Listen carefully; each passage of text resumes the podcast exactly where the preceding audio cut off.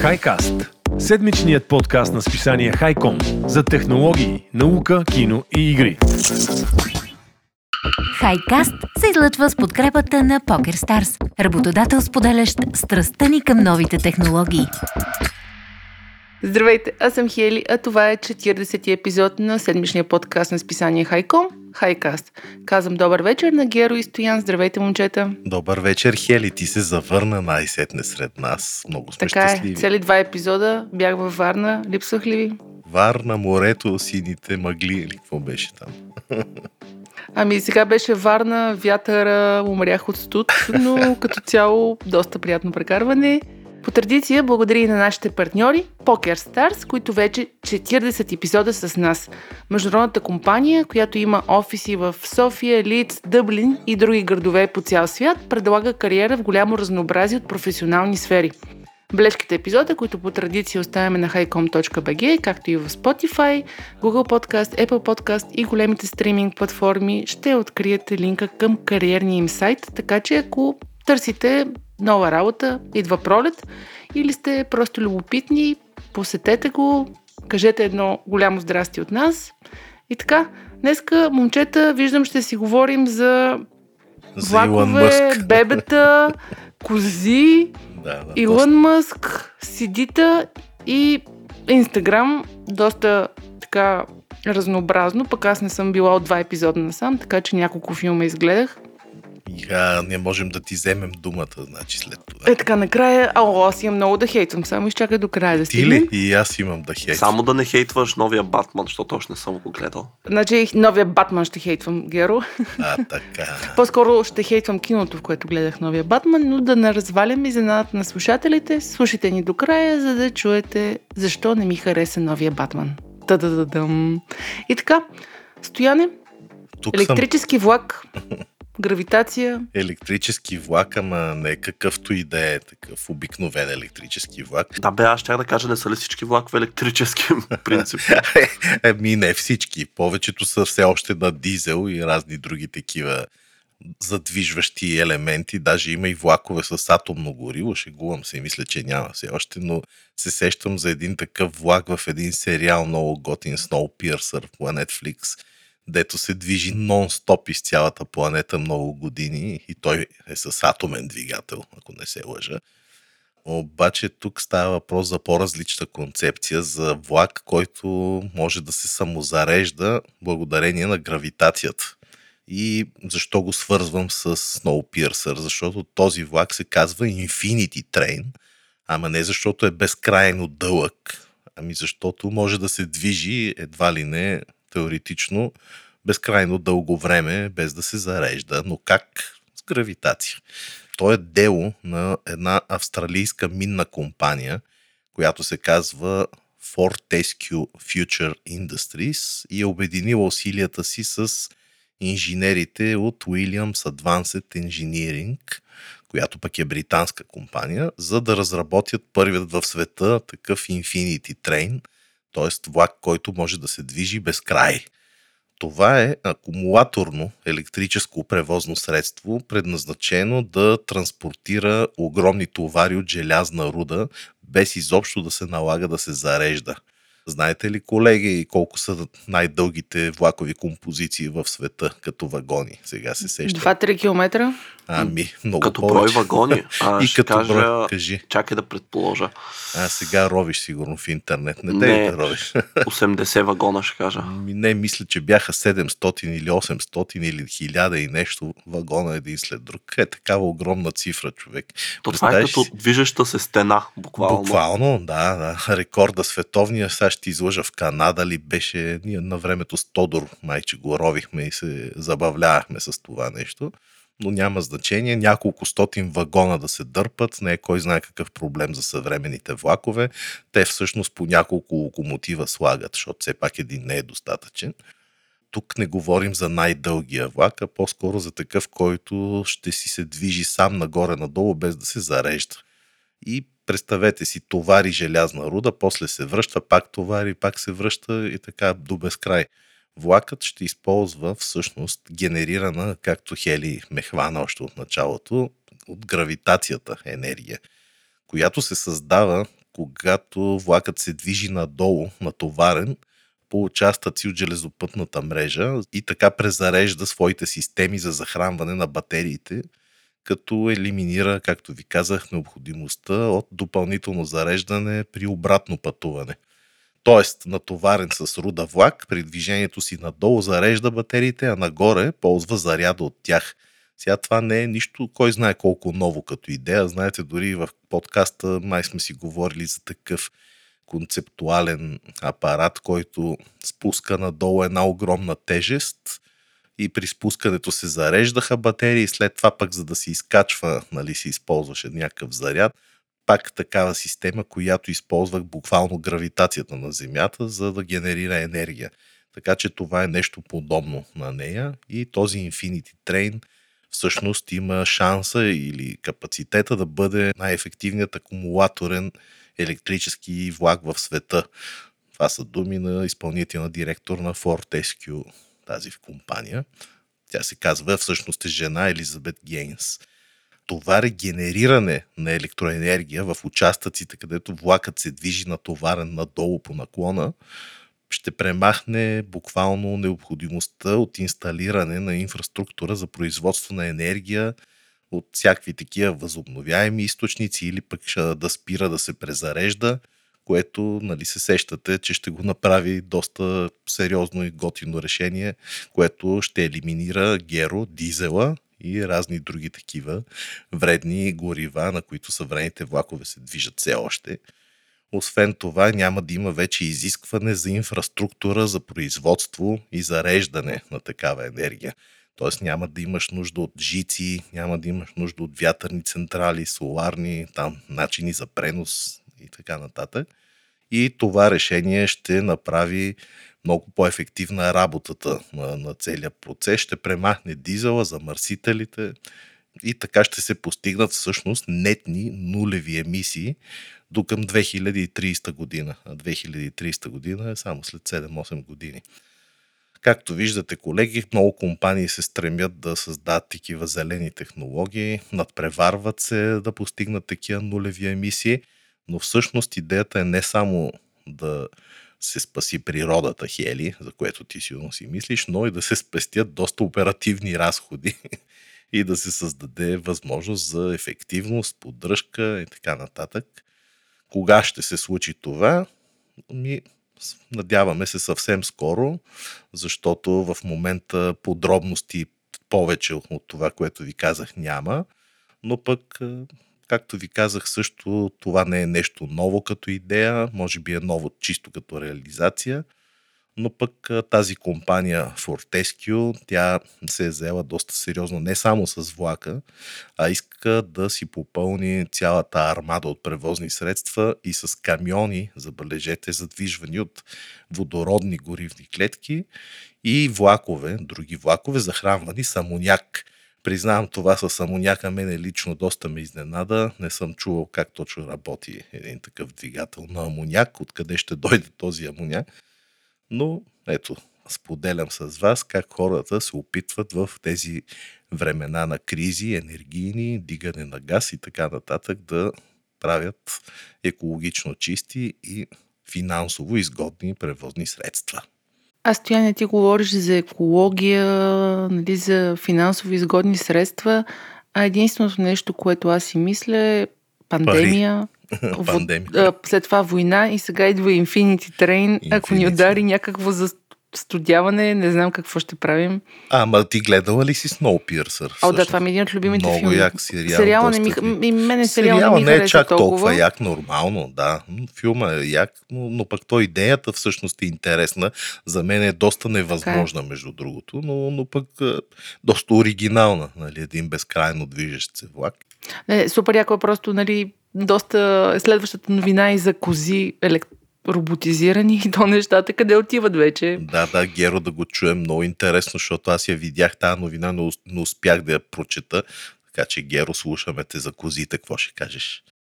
Хеле, съветвам те ти да видиш робокозичката, докато аз обяснявам за нея. Робокозичка, за бабите да, на село. Добре. Буквално, не, по-голяма е, по-голяма е. Всъщност тя трябва да прилича на и бекс, което е вид дива коза, планинска, ако ще. Така че не е като козичките на село, ми е малко по-голяма.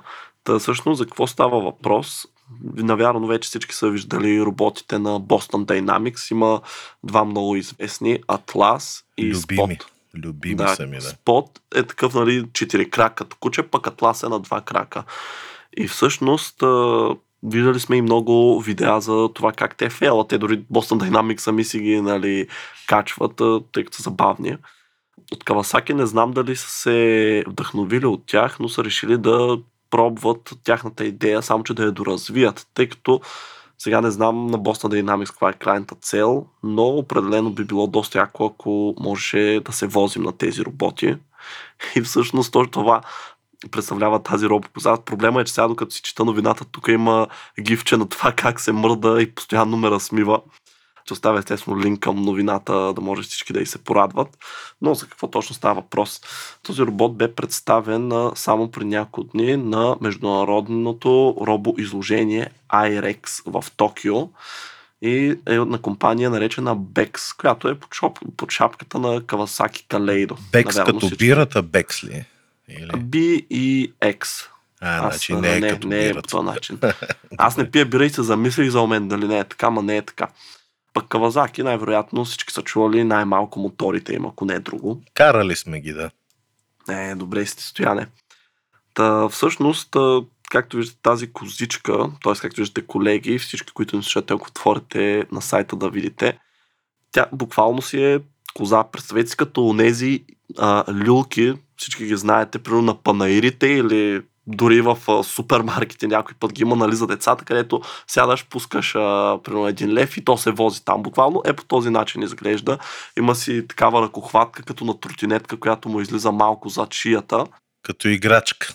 Да, има си даже две стъпалца, такива, които, нали, са... Те изглеждат като разперени крила, между другото имам чувство, че ще се запали там и ще излети след малко. Предполагам, нали, те са, за да може по-лесно човек да се качва на него. Но това, което аз намерих за най-интересно е, че всъщност има поне два режима на опериране, тази робокосичка. Като първият, естествено, е чисто роботския, това да си ходи на четирите крака, да прави стъпки, който между другото е доста бавен. Аз мисля, той очевидно е по-бавен от а, нормално човешко ходене, така че ще или за хора, които имат проблеми с ходенето, или ще за хора, които не бързат, не знам и аз. Но добрата новина е, че ако сте, кажем, искате да го използвате, да стигнете до работа, тогава козичката буквално сяда, нали, сгъва си краката и в нейните колена има вградени малки колелца. По две на всяко, т.е. общо осем колелца. Има един по-голям двоен колесник, който се спуска при нужда и така тя е възможно да развие по-висока скорост, като максималната й товаримост е двеста и петдесет паунда, което е деветдесет и девет килограма и малко. Значи мене не може да ме качи. Еми, за сега не е явно. Щях да те питам, а тя всъщност мъжка или женска коза е? Има... Каквато си избереш, не дискриминираме. А, да, както си я кръстиш. Uh, мен, между другото, тя изглежда супер много като играчка, защото има, не знам дали вие погледнахте, има едни светещи такива диодчета, де през цялото време мигат нагоре, така се изстрелват и не знам, буквално, не знам, мен, този, нали, да кажем, начален прототип, то не е противеч, том действа, нали, но дизайн, според мен малко ще трябва да се го усъвременят, защото много нелепо ми изглежда начина, по който се вижда. А то какво, какъв е пърпоса всъщност, предназначението да се возиш, така ли? Да, да, да се возиш на него и да носиш товари също до сто килограма, нали, ако имаш. Значи сега да чакаме магаренце, конче, пони, да. И бикче. Ти се шегуваш, обаче да знаеш, че тя буквално може да се махне тази глава, нали, която е металната, която я кара да прилича на коза и може, ако да кажем, ти искаш, а, примерно си фермер и искаш, нали, просто да ти разнася разни неща из земите, тогава, нали, махаш това, за да не му тежи. Да, да не му тежи излишно, нали, да му повече неща да събере и си го ползваш, нали, да ти носи насам на там. Ама разни. Това е готина идея да ти кажа, защото такъв робот, който може всъщност във всякакви пресечени терени да върви и не се нуждае от асфалт, нали, нещо гладко. Интересна идея, може да се използва според мен някакви такива, защото ти си виждал на Boston Dynamics а, роботите по какви наклони, през какви камъни, по стъпала, по какво ли не се катерят, нали? Така че това би било интересно. Още повече знаем, че първия прототип винаги е смешен, дед викаш ти. И след година-две вече устите ни се разчекват и се очудваме как е възможно изобщо такъв робот да съществува. Правят акробатични скокове, какво ли не. Аз го гледах, Стояне, докато Геро говореше. Козичката. Въобще не изглежда смешна тази козичка. Мене Геро повече им прилича на някаква лама. Но щом сте решили да кажа, че е козичка... И бекс, и бекс. Ма те ламите и бекс, са роднини на козите, козичка. Така че спокойно.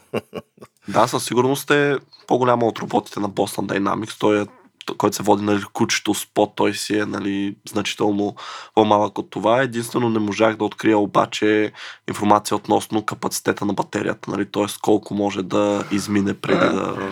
Преди трябва да си я зареждаш, нали? Да. Да. Много яко изглежда, определено... Тези животни сигурно ще имат някакво приложение. Аз още не мога да си го представя, но най-вероятно в някакви много отдалечени райони, в които няма как да има превозни средства, биха могли да бъдат ползвани. Да, да катери баирите, точно. Еми, не знам колко ще са сигурни, нали, да катерят баири някакви роботи, но може, може.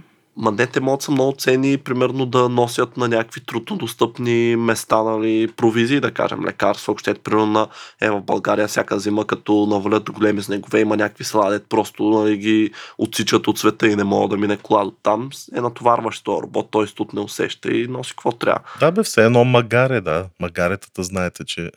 Ако наистина могат да достъпят труднодостъпни места, да, но тази ми изглеждаше доста фифена, която видях на видео. Предполагам, че следващите версии ще успеят да се справят с затрупани български села. Много яко и от роботизираните кози на Кавазаки отиваме към бебешкия плач. До сега имаше, значи аз имам транслейтър, който е от котешки да, на човешки, си. А вече има и от бебешки. Ама ползваш да, ли на... то транслейтър? Аз ти го бях казал, ха-ха, и той работи, ще падна. Еми, котките много се впечатляват като го ползвам. Мисля, така на острите уши, да, и се опитват да ми комуникират мялче, да. Гати, много яко, това да, трябва да го снимаш, да го видим. Е, нещо подобно е този преводач на бебешкия плач, за който аз съм извадил новина този път. Минали или по-миналия път с Геро си говорихме за такъв транслатор от всички езици, който Фейсбук създават с изкуствен интелект. Това е нещо подобно, само че по-просто естествено, за бебешки плач, но отново нова компания, стартъп, базиран в Швейцария, който се казва Sound Dream, използва машинното обучение, машин, нали, machine learning и изкуствен интелект, за да превежда какво точно ви казва вашето бебе и да помогне най-сетне на вашите бебета да се свържат с вас. Сега това изглежда малко смешно, особено пък на хора като мен, които са си отгледали вече децата, но само изглежда смешно. Вие бъдещи майки и бащи трябва да ви кажа, че когато станете такива, ще се чудите какво точно иска непрекъснато врещящото същество пред вас. Нали? Ти му даваш вода, то блъска, даваш му друго, то пак блъска. И ми то няма как да си каже точно какво му е, какво иска и понякога наистина тази задача не е лесна. Затова тази компания ще ви даде допълнителна помощ под формата на изкуствен интелект устройство, всъщност, което превежда така наречения универсален език на бебетата, защото те са установили, че всеки път, когато бебето плаче, то иска нещо. Не само те са установили, естествено, всички ние, но този главен изпълнителен директор на тази компания, който се казва Роберто Яноне, в интервю, забележете, на, по време на Световния мобилен конгрес в Барселона, което беше преди месец-два, е казал, че идеята на компанията проистича от принципа, че бебетата плачат горе-долу по един и същи начин за едни и същи нужди. И най-вероятно нямат никакво значение от езика, расата и така нататък. Това аз го добавя. А пък неговата компания Sound Dream е събрала хиляди часове данни, записи, аудио, плачещи бебета и въпреки, че думите бебе и изкуствен интелект заедно може би предизвикват у вас мисли за страховити научно-фантастични образи, тези инженери от тази компания подчертават а, буквално човешкия елемент в работата на това устройство, защото то в никакъв случай не замества тази родителска интуиция, която вие имате или ще имате един ден, Напротив, както ви казах, по-скоро действа като помощно средство, което подобрява способностите на родителя по-бързо да разбере какво се случва с неговото дете. Тоест, това устройство не е направено да замени ролята на родителите в разбирането на собствените бебета, а само да ги улеснява. И, както ви казах, използва специален софтуер за машинно обучение, което, знаете, записват си хиляди бебета, както ви казах, хиляди гласове на врещящи дечица, които са анализирани. Тези хиляди часове след това са класифицирани по различен начин от специален алгоритъм, като се оказва, че те спадат в четири различни категории. А именно, досещате ли се какви? Единият е глад, другия Акамис. Точно така, глад, газове, болка и желание за прегръдка. Сега то, общо взето, аз като се замисля, като съм гледал моето хлапе, от глад винаги ти е ясно, то като го оставиш да не яде няколко часа, ясно, жадно, гладно. Болка обикновено присвива и очи, нали, естествено, нормално. Газове, то като хапне, трябва да го подундуркаш. Всички го знаят това, защо се дундурка. И желание за прегръдка, това вече е по-трудно. Има такива лигави бебета, които доста искат да ги гушкаш и спират веднага да плачат, но това не знам точно как са го разбрали, но очевидно са. Защото когато за първи път започнахме, според думите на главния изпълнителен директор, ние всъщност купихме, това са негови думи, някои ефтини рекордери, знаете, такива записващи устройства, и помолихме много родители да записват и да държат такъв рекордер близо до бебето си. Платихме на някой от тях и въпреки, че това беше доста времеотнемащ ръчен процес, той ни позволи да започнем изследването и след като събрахме записите и стана възможно, ние успяхме да разработим наша собствена специализирана машина, която по същество отново е рекордер, но филтрира всички звуци, които не са бебешка плач. Много хитро. Значи имате рекордер, който записва само бебешкия плач и по този начин това е в основата на устройството и на преводачът, който може би ще видим до лятото на тази година, което така прескачам в новината си. Тази технология и това устройство вероятно ще се появи до лятото на две хиляди двадесет и втора година, първо в страни, определени страни в Европа и Азия, заради вече установени партньорства на компанията. А след това зависи естествено от приема, интереса и успеха на това устройство. Така че, Хели и Геро, не знам вие имате ли деца, но да знаете, че те, бебетата, могат да общуват с такива мелодични интонации, не само с речи, и това е заложено и е доказано още от ембрионалното им развитие, докато са в утробата на майката. Това се нарича собствения език на бебето. Сигурно, Хели, знаеш, че има и такива изследвания, когато им пускаш, да речем, класическа музика, рок или някакви такива, как самите бебета се чувстват или по-спокойни, или по-неспокойни. Познават гласа на бащата, познават гласа на майката. Нищо ново под слънцето, но ето ти един уред, който може би на по-небрежните родители ще бъде от помощ. Надявам се да не сте от тях вие. И аз надявам. Не знам обаче какъв родител е главният герой в следващата ни новина. Нарочно ви Илон Мъск ли? Един след... Да, нарочно те остави стояне една след друга новина, защото новината на века, на хилядолетието, Илон Мъск има второ дете.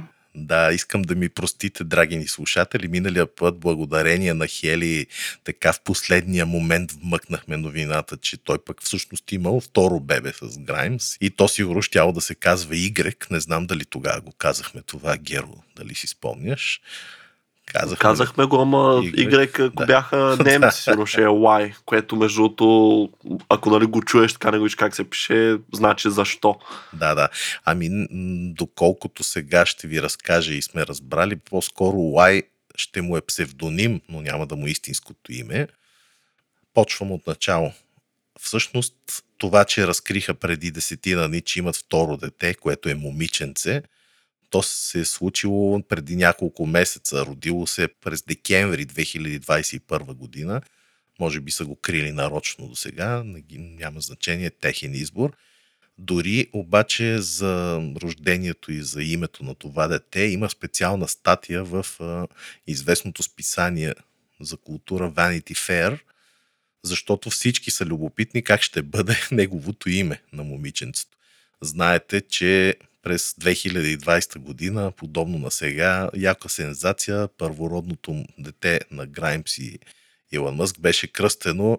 Ако Геро ми го кажеш, ще ти дам пет лева, защото аз не мога да кажа. Няма да ти го кажеш, защото не го помня. По-скоро ще да те питам, какво правиш? Не знам, не пише. Хикса е А-дванадесет. Сега някъде имаше. Само си спомням, че беше някакъв а, високо маневрен самолет. Не, не знам какво е. Мисля, това беше модела. Аз спомням, че сме го говорили. На мен ми звучи адски конспиративно и за това тази новина я извадих. Не, ще разберете след малко защо, като чуете името на момиченцето, но сега говорим още за момченцето и че въпреки, че повдигна много вежди така в очудване това име, родителите му бяха доста отворени да споделят обосновката за това име. Илон Мъск го сподели с слушателите на подкаста на Джо Роган. Граймс пък отиде в Twitter, за да се свърже с всички, които търсят отговор на това странно име. И така полека-лека тази новина отмина, нали? И Хикс АЕ А-дванадесет, или там както се казва това момченце, вече минава възрастта от двадесет и два месеца. Затова е време за нова сензация. И тя е, че ето, Мъск и Граймс имат второ дете, което е родено чрез сурогатна майка. Не знам каква е тая мода. Добре, дете не се ли бяха разделили? А, така. Аз също това се зачудих, но никъде не пише за тяхната раздяла и даже, както ще разберете и в края на новината, те дори планират да имат още деца. Не знам, човек, разделят се, не се разделят, правят деца. Не... Еми, той има пет-шест да, от предната, от... явно много гении. Да, баща е на седем деца вече, т.е. има шест от предната. Явно добре, добър плодовит човечец. Мен щеше да ме е страх, ако ми беше Илон Мъск, нали? Баща, честно казано. Аз ти казвам, че е нещо мътно около него, колкото и да го харесвам и да го обичам. Ми така доста конспиративно, ама айде да не занимавам слушателите с моето мнение относно неговата личност, но сега ще разберете и как ще се казва момиченцето. Подобно на автомобилите на Тесла, Хикс вероятно ще бъде последвано от Y и така е наречено момиченцето, но само като прякор. Що се отнася до истинското му пълно име, Граймс и Мъск все още се двоумят, но за момента са се спрели на Екза Дарк Сидарел. Ужас, човек. Екза идва от екзафлоп. Значи, Тие да, тотално, тотално изчаткали. Слушай са, екза идва от екзафлопс. Значи, екзафлопове, това е термин от света на суперкомпютрите, мярка за скорост е всъщност означаваща, че системата може да извърши специално за екзафлоповете десет на степен осемнадесета операции с плаваща запетая в секунда. Това е едно огромно число. Не знам, там трилиони, трилиони, трилиони операции с плаваща запетая в секунда. Това е екзафлопс. Дарк, сега всички знаете дарк какво значи, или мракът, е представяне, забележете, представяне на неизвестното, от което Граймс казва, че хората се страхуват. Но в действителност това е просто отсъствието на фотони, обяснила е Граймс, като го нарекла красива мистерия на нашата вселена. Кажете ви, че не изтрещява. Мъск е влязъл под кожата просто. То е някакво негово обяснение, което тя е запомнила и рецитирала. Ужас, човек. И третото, Сидарел. Значи, си, Сидераел, обясни Граймс, се произнася като Сайдир Йел и означава истинското време на Вселената, дълбокото пространство време, а не това време, което следваме на Земята. Името е вдъхновено от измисления елфийски персонаж на Галадриел от Властелия на пръстните на Толкин. Следователно звучи и се произнася по-елфически. Кажете ми, не е ли изчекната тая история и въобще на мен? Истината е, Стояне, както и да ще да им се казва детето, да, стига да се грижат е, и да, да го обичат, аз съм тотално окей. Okay. Да, даже пак ви казах, те планират да имат още едно дете, въпреки че ти Хели добре вметна в началото, но те не се ли разведеха, разделиха. Планират да имат още едно и може би дори две, според това интервю. Така че поредицата интересни имена вероятно ще се удължи. Еми, дано да е хубав генетичен материал и да остане за поколенията. Да, между другото, както ви казах, той е вече баща на седем деца, а в миналото дори се е оплаквал Мъск от спадащата, забележете, раждаемост на Земята, което мене също ме озадачи, нали, уж голяма раждаемост. Той пък се оплаква от спадащата. Той за това да, действа. И, и слушайте, дори се е тревожил дали изобщо ще има достатъчно хора, за да колонизират Марс. Явно това е неговия начин да увеличава числата на хората. Милият. От своя страна. Браво, вече седем парчета създал, нека да създава още. Живи и здрави да са, дано само да не е някаква такава изчекната история, каквато ми навява цялата информация на мен. Не знам. Може би просто са прекалено ексцентрични тия хора. Нека живи и здрави. Аз ти казах, че го бях похвалил Илон Мъск в онова интервю, което гледах с него и видях, че всъщност е доста начетен и много интелигентен човек. Дано да, да не е изперкал съвсем. Браво! Ек за Дарк Сидерао. Така ще бъде. Еми да му е жива и здрава, както се казва, иначе с български. Благодаря ти, беше много интересно. Аз така и не прочетох как... А... Защо така са си кръстили детето? Предния път беше много сериозно. Ама то може и да не е така в крайна сметка. След като се колебаят, може накрая пък нещо друго да го кръстят, но ето след като това излиза, надявам се, че ще е това екза. Екзата. Как си екза? И от доста футуристичните имена на децата на Илон Мъск отиваме към си ди-тата обратно. Аз още си пазя моята колекция Геро. Ще стана ли богат от нея или да не се надявам? Е, точно обратното. Те, щом им се покачва броя, нали, на продажбите, значи ще загубят стойността. А, всъщност новината е, че за първи път от двайсет години насам Ар Ай Ей Ей, това е Recording Industry Association в Америка. Сигурен съм, че всички сте чували за сертифицирането на албуми или песни като златни или платинени. Общо това е компанията, нали, която го извършва този процес и сертифицира. Тя според тях през изминалата година са били продадени четирийсет и шест цяло и шест милиона диска, което, да, изобщо не е близо до числото през две хилядната година, което е било деветстотин милиона, но все пак е значителен скок, достатъчно значителен, за да може да го отбележат като новина, че може би хората започват не да се връщат към си ди-та, но да кажем да проявяват някакъв интерес сега, дали колекционерски, дали любителски, тъй като не знам, може би сегашните деца не са виждали кой знае колко си ди-та и много хора се казват, че ай, сега ще покажа, нали, поръчал едно си ди, нали, виж как слушаха музика едно време, нещо такова да е имал някой тренд, който сме пропуснали. Но всъщност истината е, че дори до ден днешен си ди-тата те си с по-високо качество от това, което предоставят много от стриминг услугите. Ако трябва да съм точен, ако използвате Spotify и не сте си платили абонамент, т.е. безплатно използвате приложението, тогава слушате музика с едва сто и шейсет килобита в секунда. Ако имате Spotify Premium, тогава това скача до около триста и двайсет килобита в секунда. А при си ди-то може да се насладите на цели хиляда четиристотин и единайсет килобита в секунда. Сега, без да взема в подробности какво точно значи това, единството, което трябва да знаете е, че всъщност така чувате много повече звуци. Естествено, ако имате и качествени слушалки, сега там вече стоя, нали, мога да кажа за даковете и за усилвателите и така нататък. Но, нали, важно е, ако имаме такива слушалки и сигнала, който получаваме, също да е с висок битрейт. Едва ли отново казвам, някой ще, нали, ще се превърнат нов такъв хит и хората ще си извадят старите локмени от таваните, където са ги скрили, ако ги пазят ли, пък ще си купят нови и ще почнат да ги носят себе си, просто защото живеем в времена, в които е много по-удобно да си отвориш телефона, да цъкнеш една иконка и вече имаш достъп до всичките си любими песни. Аз, примерно, имам, точно днеска погледнах, седемстотин двайсет и пет запазни в любима в Spotify. Нали, колко диска ще ми трябва, за да събера толкова музика. А и не знам дали знаете, но всъщност преди няколко месеца Apple започна да апгрейдва и вече, доколкото знам, по-голямата част от библиотеката й е, то, предоставлява точно това lossless audio quality. Нали, с други думи, този битрейт, за който си говорихме при си ди-тата. Други стриминг а, услуги за музика като Tidal, те пък са изцяло изградени върху идеята, нали, за музика с по-високо качество. Така че едва ли си ди-та ще направят някакво завръщане, да кажем, нали, като плочите, които сега също са много актуални. Да, ма може би защото имаш чисто физическото така притежание на диска, може би това е някаква носталгия. Да, да, ама за какво ти е? Е, да, да, аз също много не го разбирам, въпреки че съм от поколението, което живееше дори преди появата на компакт дисковете. Та съм слушал и плочи, и рок, и ленти и така нататък.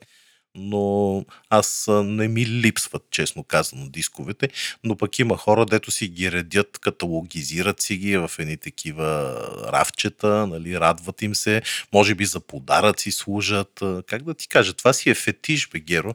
Защо все още хора а, си купуват плочи? Сега там ясно е, че звука е аналогов, малко по-готин, нали, тук е една дълга, дълбока тема, хай-файвка. Но според мен дисковете чисто като фетиш, може би заради подаръци или за някаква носталгия, както казваш ти, по миналото. Иначе тези узлес форматите, можем някой път да си поговорим за тях доста. И те не са съвсем узлес и там има загуба на качество, но то е толкова пренебрежимо малко, че ти трябва невероятен слух и много качествена техника, за да можеш да чуеш някаква разлика. За това добре, интересно звучи, не знам защо се е повишил приходите, бройките. Не, не приходи, да, да, бройките исках да кажа. Да. Може би има някакво обяснение, те не са ли казали на какво се дължи там деци чълнове? И не са казали, може би е някаква такава, нали, хипстърска мода. А колко е било преди това, ти каза ли, не си? Не, не и да, това не са, не е споменато, е но наполовина, трябва да, голям да е скоро. Но има и предвид, нали, че това е само в а, Америка е, да, да. С тези данни, тъй като това е американска асоциация в сто мащаб. Не знаем, може и да има скок като цяло. Защото ние тук ги пиратираме, затова то нормално. Да, на нас не ни трябва, няма какво да измерват. седемстотин и двайсет песни ще ти се хванат на двайсет диска. Примерно, зависи колко са дълги. Не смятай да разнасям двайсет диска с мен по всяко време, че и Walkman. А, аз между не знам дали ви беше паднало, то мина време вече, де, но всъщност Spotify те, те обещаха така по-високо аудио. А бе, това щях да ти кажа, те обещаха, че ще пускат узлес, пък нещо не го пускат. Ами за сега още не са го пуснали, но би трябвало, ще се казва Spotify Hi-Fi и, нали, от тъпто е, че ще е по-скъп, понеже сега премиум плана е четири цяло деветдесет и девет долара на месец, то ще е девет цяло деветдесет и девет, като, нали, няма гаранция, че абсолютно всички ще песни, са, нали, да. Ще са хай-фай. Да, може би с времето ще станат, но аз, примерно, като обичам, нали, да слушам такава, нали, как да кажа, не мейнстрим музика, нали, няма никаква гаранция, че примерно дори половината песни, нали, които слушам, ще са... Признай си, че слушаш Бритни Спирс. Това е мейнстрим. Не, това е, да, това е мейнстрим, а, но всъщност, така че аз не мисля, че бих апгрейднал за такова нещо, но те пак, нали, ще почнат да назаребяват. Тук е един месец безплатно, два месеца безплатно, това. Знаеш, аз от кое се притеснявам? Знаеш, че съм така леко меломан, обаче съм слушал и узлес и знаеш, че слушам с дакове и с хубави слушалки. Геро те нацели. Нацели ме, да, но лично аз не усещам кой знае каква разлика между узлес и, и триста и двайсет кбпс. Така че може би ще трябва или може би остарявам слуха ми, нещо вече да не е същия, нямам представа, но кой знае каква разлика не намирам. Да знаете, хора, ако слушате такава музика, трябва да се оборудвате с наистина качествена техника, иначе просто няма смисъл, само ще си давате парите. Имаше едни слушалки за двайсет бона. Бяха излезли, не знам дали сте ги виждали, може да пробваш такива стояне. Еми да, ама, ти, ама то не е само слушалките, ти трябва и дак за двайсет бона да си купиш, защото те слушалките слушалки, ама нещо трябва да им подаде звук хубав, сещаш ли се, така че и там даваш едни още двайсет и тогава можеш да чуеш сериозната разлика между узлес и не узлес. Много яка новина. Едва ли ще следя с интерес какво се случва на си ди пазара, но все пак благодаря ти, Геро. И следващата новина пак е твоя, която всъщност е доста в а, синхрон с новините на деня. Аз току-що прочетох примерно, че Google ще уведомява за въздушни атаки в Украина, а пък в Русия спират Instagram. Геро, как се чувстваш от това? Те вече го спряха. А, а не, те спират аз, и ви пи ен-и, между другото, не, не само Instagram. ви пи ен. За ви пи ен за сега не знам дали са ги спрели. Аз, значи аз чета и руски сайтове, между другото, и те там си пишат двайсет ви пи ен сервиса до сега са спрели, което е много трудно, нали, да спреш ви пи ен, но те го спират все пак успя. Така че нещата са доста сериозни, хора, да знаете, но кажи за Инстаграма, извиняй. Ами те го спряха още вчера, ние записаме във вторник, той бе спрян на понеделник, четиринайсети март. И всъщност това беше отговор на страната, след като Мета реши да позволи на потребителите на Facebook и Instagram в някои държави да призовават за агресия срещу руските войници. Тоест, нали, ако някой каже, нали, отбранявайте се, защитавайте се, нападайте, нали, руснаци, обвръщайте на удара, примерно нещо такова, нали, Инстаграм и Фейсбук не го цензурат по никакъв начин, не го филтрират, не го трият и съответно Русия взе така крайната мярка, общо взето да тотално да забрани едва ли не приложението в страната и всъщност изказа се по темата Адам Мосери или Мосери, не знам къде е точно ударението, който е а, така шефът, да го наречем, на Инстаграм в Twitter, като каза, че след като Инстаграм бъде блокиран в Русия, общо взето ще отреже достъпа на осемдесет милиона човека в страната един от друг. А за колко работни места, инфлуенсъри, това е... Да, те между другото и точно и много инфлуенсъри, нали, проплакаха точно с това, че по този начин едва ли не те им отнемат работното място, понеже те използват тази платформа, нали, и всичките им доходи идват от там, нали, от такива реклами. Те си имат, много от тях, които са по-развици, имат цели екипи, нали, не работят сами, трябва да плащат заплати и изведнъж, нали, спира е така отразка гранчето и какво правиш. И всъщност някои от тези инфлуенсъри руските точно това направиха в последните дни преди да бъде спрян Инстаграм. Направиха видеа или постове качиха, в които призовават своите последователи да ги последват в други платформи, така че не могат да продължат работата си.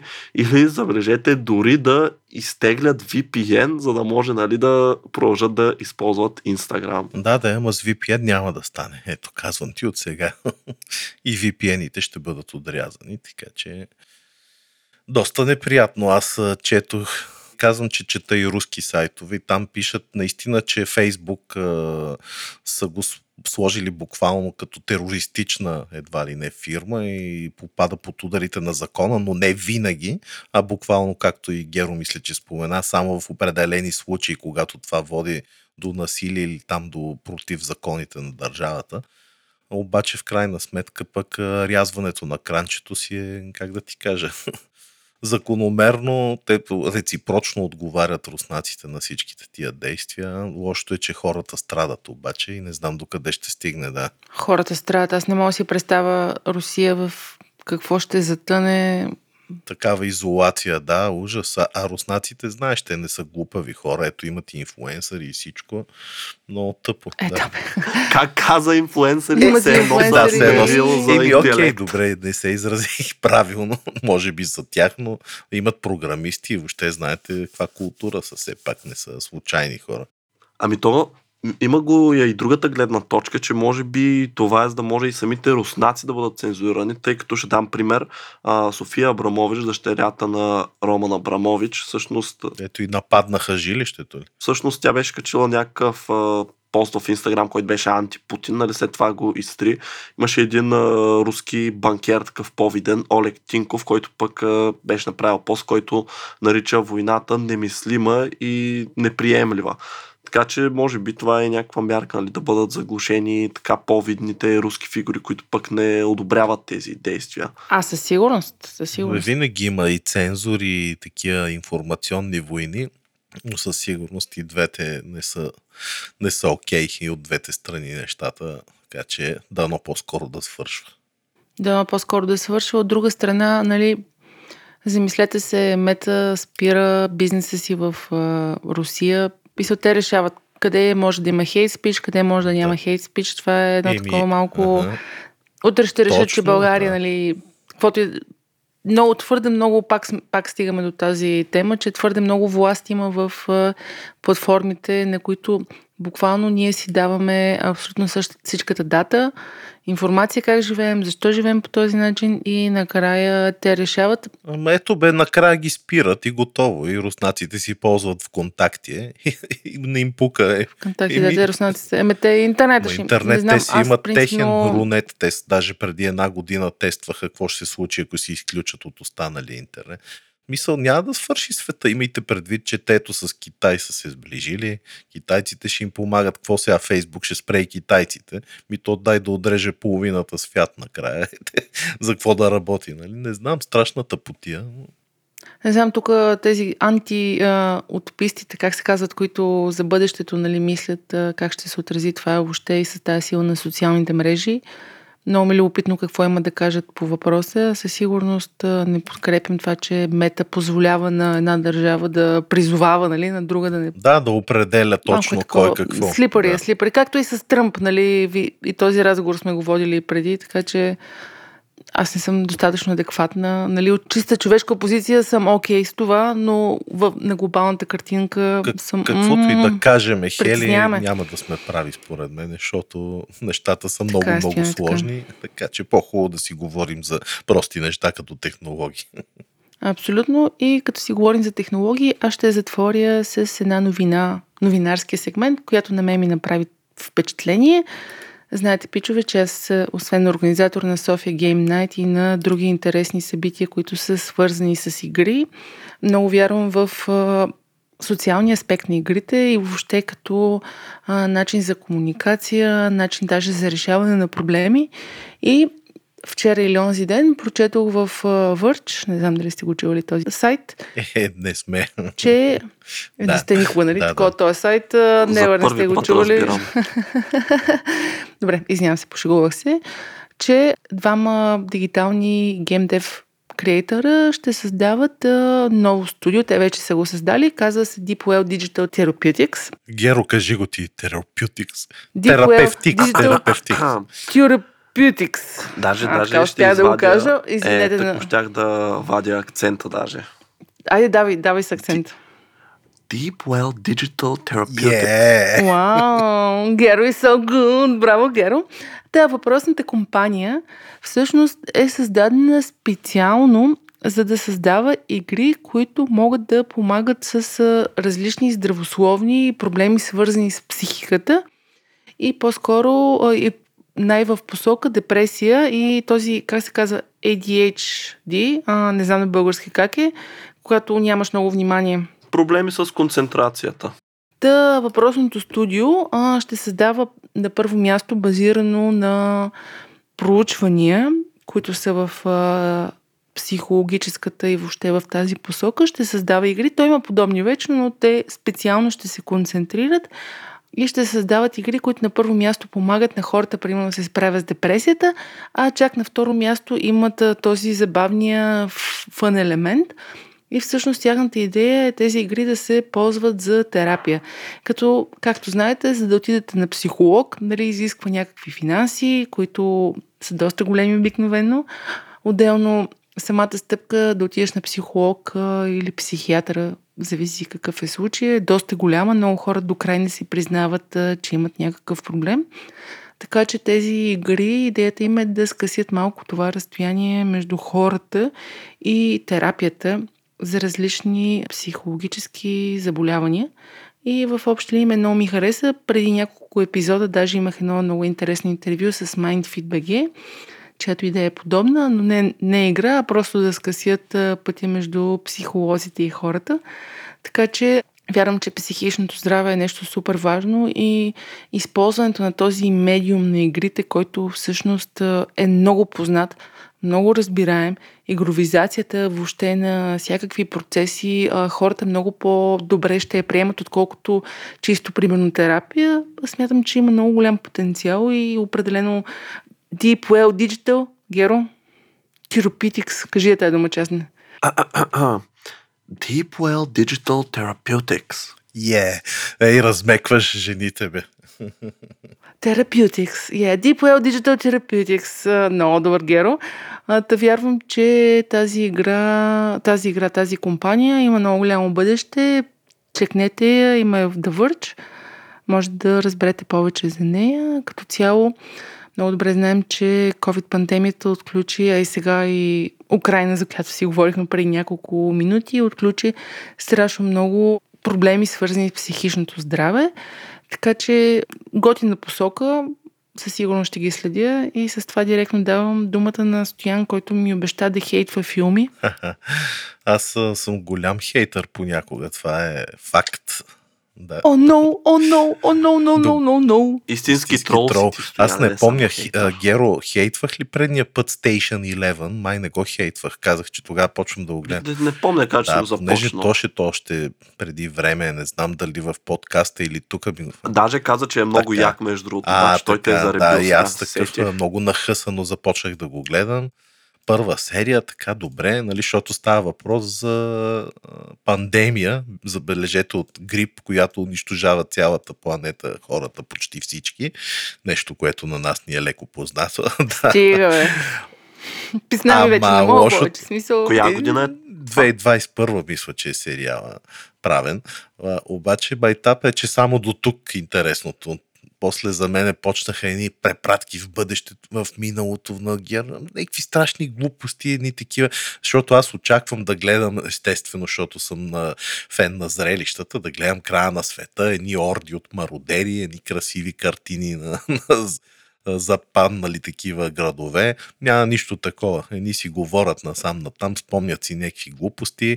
Гледах до третия епизод включително и просто не го издържах този сериал. Той стана супер объркан.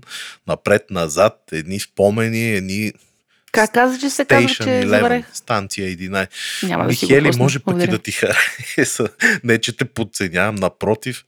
Викаш, харесвам такива да. объркани филми и напреда-назад да. във времето. А, да, просто страшно объркан. Имай предвид, че на Тодор му е харесал. Може би, ако стиснеш зъби и го така му дадеш шанс, сигурно ще навържеш в един момент нещата. Но мене... Мисля. Може и да не му е харесал, просто да е решил да те подхлъзне. Да е решил да ме прецака, да. Ми нищо чудно. Сега, кеф има, че играе този артист, ако си спомняте, имаше един филм, дето се случи някакъв срив във времето и всички бяха забравили, че групата Beatles съществува. Нали? И само той помнеше песните на Beatles и съответно като почва да ги пее, стана супер известна. О, да, Сети той беше много як. Е, да, let... let It Be да, май да. беше. Да, нещо филмът беше име на песен на Beatles. Супер забавен филм и то същия пич с индийски происход е този, който играе в този филм. И заради това му дадох шанс, но определено не е моят филм. Съжалявам, хора, ако уважавате моето чувство за филми и въобще за така вкус към филми и сериали, не го почвайте. След това гледах The Adam Project, новия филм по Netflix с Райан Рейнолдс. Аз много го обичам, защото той е забавен и особено играе там ролята в Дедпул. Страшни майтапи там, много ме кефи в тази роля. То ще има трета част, между другото. На Дедпул ли? Е, да. Супер, аз съм фен на Дедпул. Одобряваме. Да. Обаче, да, The Adam Project, не знам, Хели, ти ако си го гледал, мен е нищо особено. Тоя филм. Ефекти, да, има някакви ефекти, но страшна буза за мен. Смисъл, не абсолютна знам. Абсолютна буза. Нали? Според мен имаше някакви моменти на просветление за връзката между поколенията, между баща и син. И са, чисто емоционално, да, да, чисто това, да. На мене тази част ми хареса. Аз, примерно, бих да. искала да се върна, нали, сега ще спойна малко, да се върна еди колко си години назад и да се срещна с мен си. И какво бих казала на себе си смисъл, мен това ми хареса. Също да, така да. бих искала да се срещна с родителите Естествено. ми, които вече ги няма, нали? Да. Така че това беше хубаво. Но от към история, от към въобще да. ефекти... Пълно не... нула. Ама като за в Netflix, безплатно, какво ти кажем? Безплатно. Еми да, да, ама пък от една страна са вкарали, може би, доста пари, защото има ефекти, нали, с хонорарите на артистите. Играе м- бащата на Адаме, този... от Хълк сериал, от филмите на Марвел за Хълк, този артист, не мога да се сета. Марк Ръфало? Еми, майче, той, да, дето играе Хълк. Геро, ще ходим да играем кои с теб. Браво, да. Ами не, аз също много помня артисти. Не, аз отворих в Google ги чета, между другото. Чети ги, да, чети ги, защото аз ето не се подготвих. Мен успя да ме заблудиш. Да, но няма значение, със сигурност е скъп филма, не е толкова ефтин, но а, пак казвам, за едно гледане става е така да се развлечете, защото пък иначе качеството му е супер, Ейч Ди Ар, Dolby Atmos, Dolby Digital, всички екстриси има филма. шест цяло и девет в Ай Ем Ди Би, между другото, стояне. Доста са му дали, според мен. Аз бих му дал не повече от пет и пет, така че но няма значение, може да не съм бил в настроение за такъв филм. Окей, знаете, не всеки ден е Велик ден. Така че нахейтих Station Eleven и Adam Project. Започнах два сериала да гледам, не един. Единият е хиляда осемстотин осемдесет и три, се казва, хиляда осемстотин осемдесет и трета година.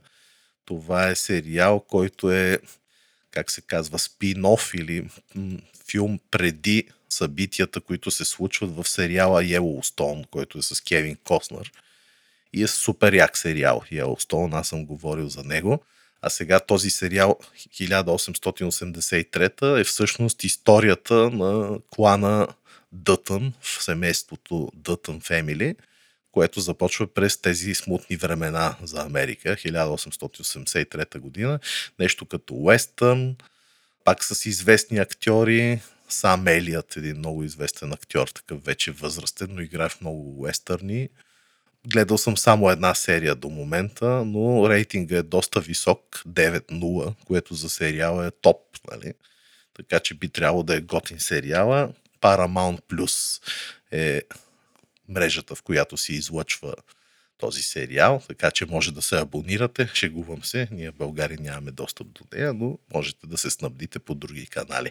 А вторият сериал, който загледах, го има в Max, Ейч Би О Max, за което ние с Геро така предния път си поговорихме и го похвалихме. Много ме я, че изпуснах, аз вече съм heavy юзър на, на Ейч Би О Max. Max да. Да, и аз съм heavy юзър, кефа се, че всичко си е преведено, много готин интерфейс, готино качество, така трябва, браво. Сериала се казва Peacemaker и това пък е спин-оф на филма, който беше Убийствен отряд ли там, тия филмите, които са на, на Ди Си, другата. А, това е ония големия идиот, дето убиваше всякакви а, хора така. По време на... Да, да, седих. А, така. А пък той идиот, аз отначало си помислих, тия ръце, викам, са някакви изкуствени, защото прекалено яки, а то се оказа, че са му истински ръцете и всъщност това е бивш такъв рестлър, кетчист, нали? За Джон, Джон Сина ли говориш? Да, да, не, той е най-известният, той е башки чиста. Еми, башки е чиста, да, доста здрави ръчички. И ето сега Джон Сина в главната роля на The Peacemaker. Също съм гледал една непълна серия. Забавене, знаете, този сериал, общо взето и тази вселена, там изобилства също с майтапи и такива лавчета. осем цяло и пет му е рейтинга, така че очаквам, че и този сериал следващия път, като говорим, няма да го нахейтя, ще е готин. Това е, което за момента съм захванал. Даже бях почнал да гледам още един сериал по Netflix, ама и него ще го оставя за после. Мисля, че някой от вас го беше гледал. Момичето from, на Girl from Oslo, един за израелци и такива афганина. И за, за арабския свят, но да не ви занимавам сега с него. Ако го гледам, ще го спомена друг път. Геро, разбирам, че ти е свършила сесията по факта, че гледаш филми. Не, тя свърши отдавна, аз а, просто знаете, че това не ми е на сърце. Всъщност, това, до което ще говоря, аз е едно аниме, което ми е много на сърце. Стояне, знам, че ти не гледаш анимета, ако някой ден решиш едно аниме да гледаш, изгледай точно това, защото от всички анимета, които съм гледал, смисъл не. Обещавам. Виж, искам да се поправя. От всички продукции, включвам филми, сериали, анимета, никога не съм гледал нещо по-добро от това. Имам предвид. Казва се Attack on Titan анимето. Титаните, атаката на да. Титан. Ако стигнеш а, до четвърти сезон, ще разбереш защо се казва така. Всъщност, а, Хели, не знам, може би ти си го чувал, може би си го гледала, понеже...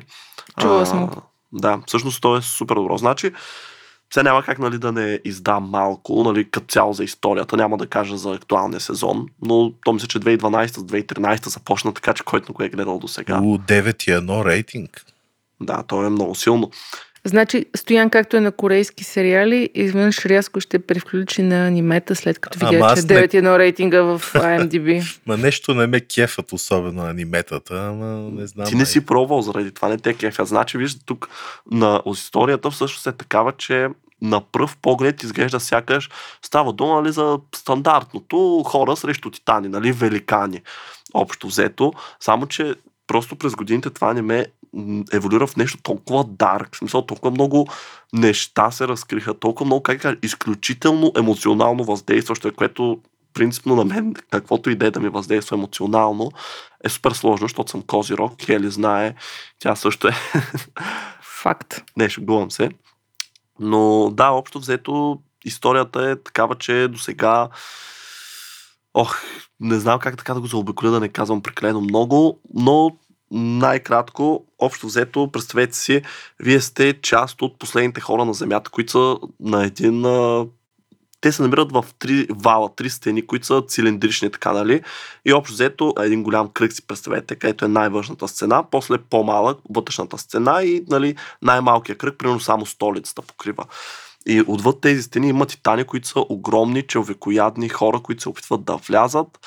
И това не е спойл, защото се случва още в първият епизод на анимето. Буквално това, което се случва, появява се един ама баш титана, в смисъл шейсет метра и рита тая стена, влизат всичките по-малки титанчета, дето приноса по петнайсет метра, което са едно един пет-етажен блок. Това с малките титанчета ме впечатли, ще го гледам. Не, той има и три метрови, между другото, ма те не са по-малко опасни. И просто супер драматично там, нали, започва една борба с тези създания, защото, нали, ти какво да правиш? А, също забравих да кажа нещо много важно, що се развива в една от минала ера. В смисъл, те там нямат дори огнестрелни оръжия, те се борят с мечове с, с тях и едни такива измислени, много готини а, устройства. Как да кажа, нещо като... Бе, предвижват се като Спайдърмен, така ми е най-лесно. Само, че те са на кръста и ми стрелят едни куки и така се захващат, сеща и могат да се фанат при някакъв петнайсет метра титан. Да, примерно, много е готино измисъл, много е оригинално. И всъщност идеята, това е малко така, дето съм чел, покрай това, въпреки че аз сега много внимавам какво чета, защото да не, ми, да не си издам нещо, понеже, както може би слушателите не знаят, много от анимета, те са по манга, което, нали, е комикс. И всъщност, понеже манката на това аниме свърши, сега, нали, внимавам какво търся, за да не ми спълне нещо. Но всъщност създателя му казва, че идеята за титаните му идва след като се сблъсква с пиян човек в...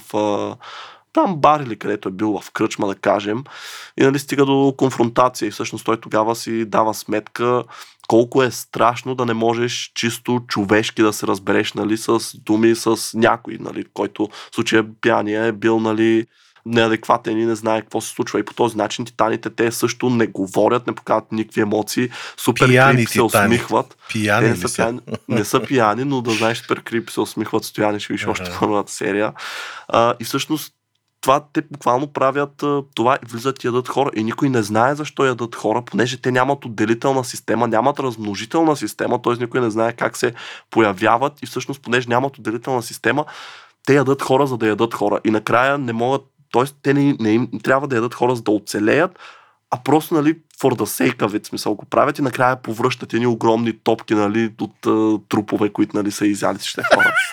Извинявам се на слушателите, апаратната казаха, че ще вечерят след малко. Еми добре, давайте нататък, като свърши, като свърши. Аз Геро го видях, докато говориш и много добре изглежда в някои от платформите ли или си го търся? Къде си го намериш? В Crunchyroll го има, ако имаш Crunchyroll, между другото. В смисъл, има го във всички официални аниме платформи, но иначе ще го намериш. Добре, Геро, много ти благодаря. Има даже специален сайт, мога да ти дам, който посветен на него. Да, Attack on Titan. Зрита съм. Titans. Да, Titan. Attack of the Titan. Мерси много, Геро. Аз ще съм много кратка. Хора, ходих на кино да гледам Батман. Луда, луда! И, и аз Batman мисля да ходя. Не ми хареса Геро.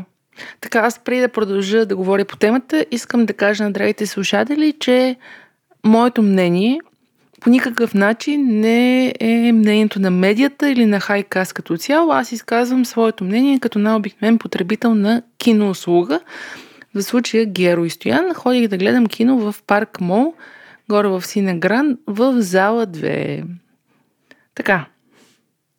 Първо, нищо не чух от филма, тъй като озвучителната система в филма е все едно аз и Стоян сме си отворили... колонките такива. Сеща ли се, едно време имаше ни към компютъра ни... Аз такива скапани колонки никога не съм имал. Колонки, дето... Ами аз имах такива едно време на компютъра.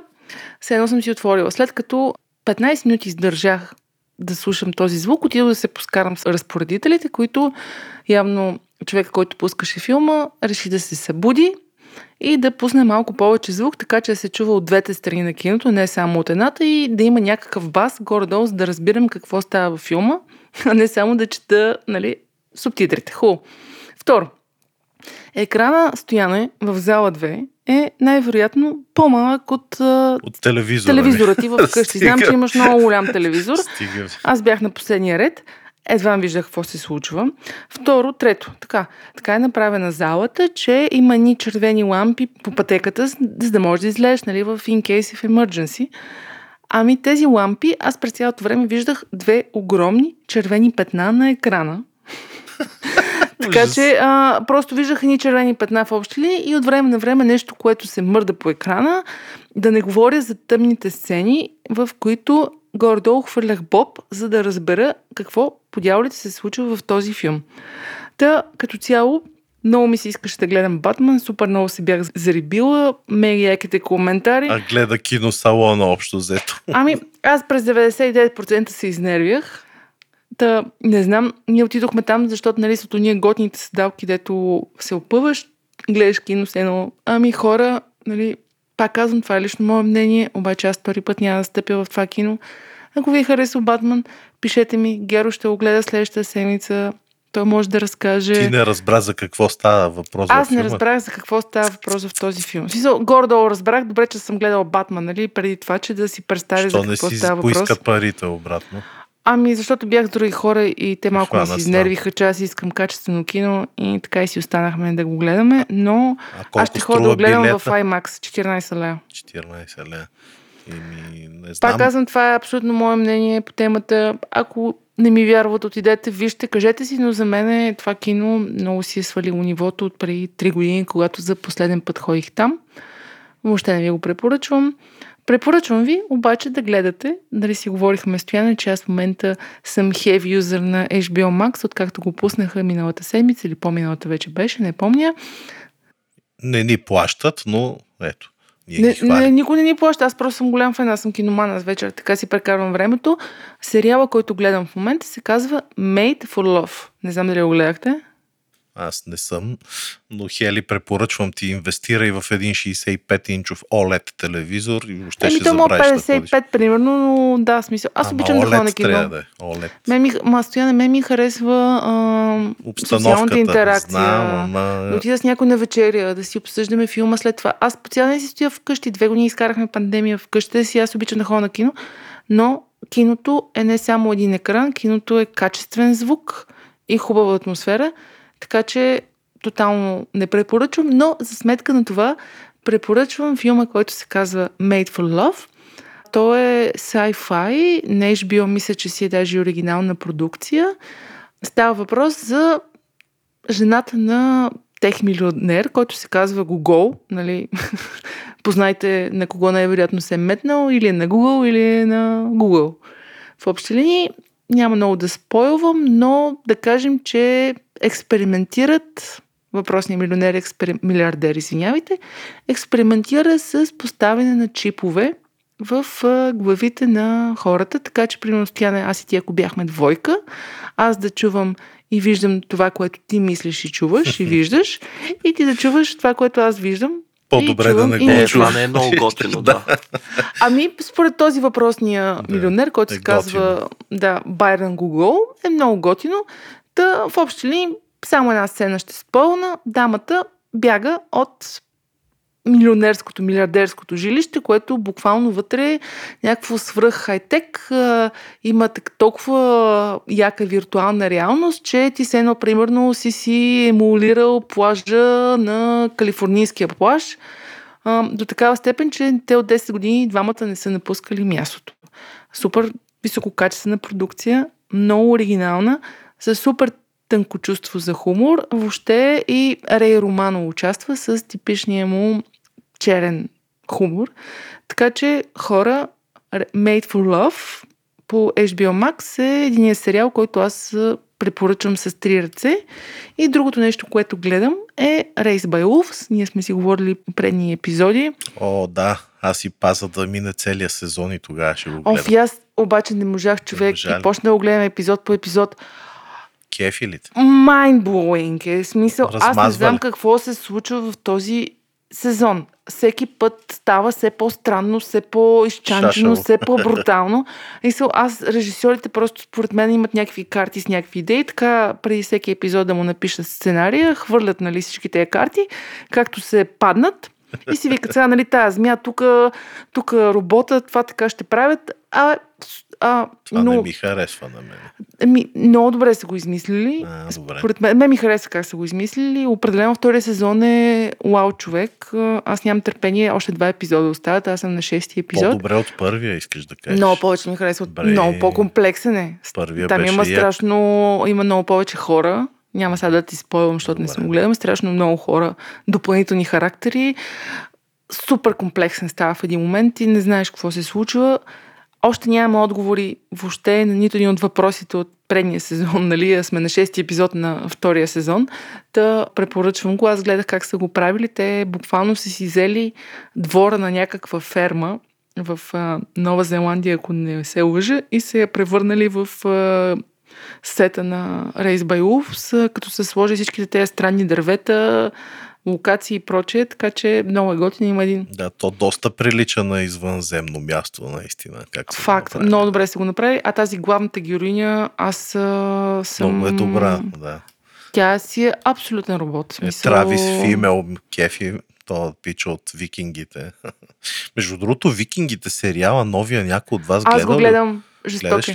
Става да, ли, верно? Е, да, става, защото става, го става. Оплюха много, че бил тинейджърски, не знам си. Ами мен си ми харесва, става. Брутален е. Той е реално двеста години сто по-късно след... сто ли беше, да. да. Може и сто да е след, след а, Викингите. Беше. И а, става за този Ерик Слонсън, който им е доста голям герой в а, тяхната митология. Мен ми харесва. Ако, трябва, ако се падате по Викингите, ми, дай му шанс, мен ми харесва. Викингите ми е топ сериал, въпросът е, че явно не трябва да слушам много хората, защото го оплюха здраво. Че бил... А сега Стоян ще ти кажа, че първия не ми хареса толкова много.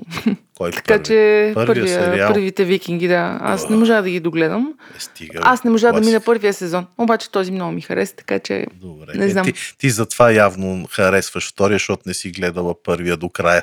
Да, абсолютно, но той да. Първия се превърна в такъв културен феномен, както Game of Thrones. Ти знаеш ли, че ония стария сериал Викингите си е правен първо от History Channel, като общо взето... Той така те... и почваше. Аз да, за това не можа да го издържа с началото. А след това вече продължава. Като... Да, да. да. Абсолютно, абсолютно. И, и това е от мене. И тъй като гледам, че само аз съм играла, само да ви кажа, мили хора, в uh, PlayStation Plus има Ghost of Tsushima Legends, което е за жалост не както аз се израдвах, а е онлайн co-op гейм, в която примерно си избирате дали да играете с самураи, с стрелеци и различни други тип а, характери. В общи линии аз не можах да мина даже обучението, не ми стана интересна, но ако искате да усетите Ghost of Tsushima, който всъщност още си струва към сто и двайсет лева, това може би е някакъв гейтуей към играта. А какво остана тогава, Хели и Геро? Това остана да благодарим на партньорите ни от PokerStars, които не знам дали обичат покера или не, но като нас подобно са фенове на технологиите. Затова ако търсите работа, искате промяна в кариерата си или сте просто любопитни, посетете кариерният им уебсайт, който колегите оставят винаги в бележките към епизода. Хели, Геро, много ви обичам, много ми е приятно да се говоря с вас. Ще чакам с нетърпение другия път и слушатели наши любими, пишете ни, свързвайте се с нас, за да ставаме все по-добри. Абсолютно, Heavy Metal, бъдете здрави и до скоро. Чао! Чао! Хайкаст се излъчва с подкрепата на PokerStars, работодател споделящ страстта ни към новите технологии. Хайкаст. Седмичният подкаст на списание Хайком за технологии, наука, кино и игри.